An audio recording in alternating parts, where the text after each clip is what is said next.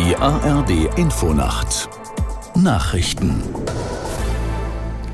um 0.30 Uhr mit Claudia Drews. Nach wochenlangem parteiinternen Machtkampf ist der Republikaner Mike Johnson der neue U Vorsitzende des US-Repräsentantenhauses.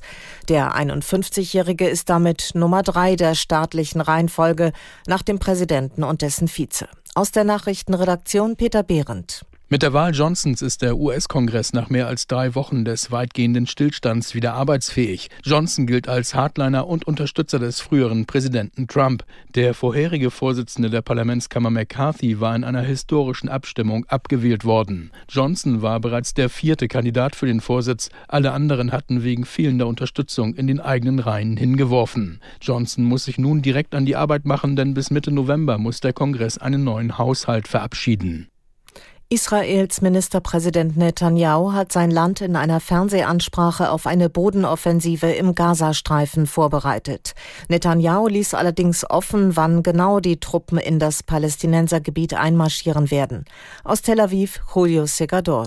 Die Entscheidung über den Zeitpunkt des Angriffs sei vom Kriegskabinett zusammen mit dem Generalstab einstimmig gefallen.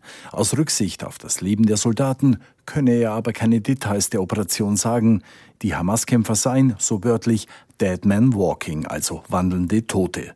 Den 7. Oktober, den Tag des Angriffs, bezeichnete Netanyahu als schwarzen Tag in Israels Geschichte. Die Gründe würden in voller Tiefe analysiert, erklärte er. Jeder werde Antworten geben müssen, auch er selbst.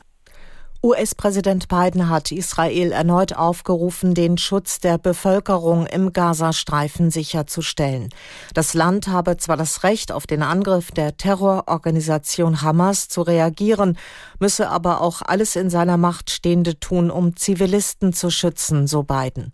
Gleichzeitig forderte der US-Präsident, israelische Siedler im Westjordanland müssten aufhören, Palästinenser anzugreifen.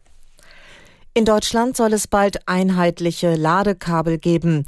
Die Bundesregierung hat ein Gesetz auf den Weg gebracht, das regelt, dass Handys, Laptops oder Tablets ab Dezember 2024 nur noch mit Ladebuchsen für USB-C-Kabel verkauft werden dürfen. Damit setzt die Ampelkoalition eine entsprechende EU-Richtlinie um.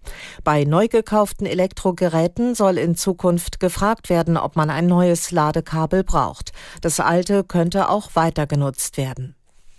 Das Wetter in Deutschland. Im Nordosten trocken, sonst dicht bewölkt und wiederholt Regen. Tiefstwerte 11 bis 5 Grad.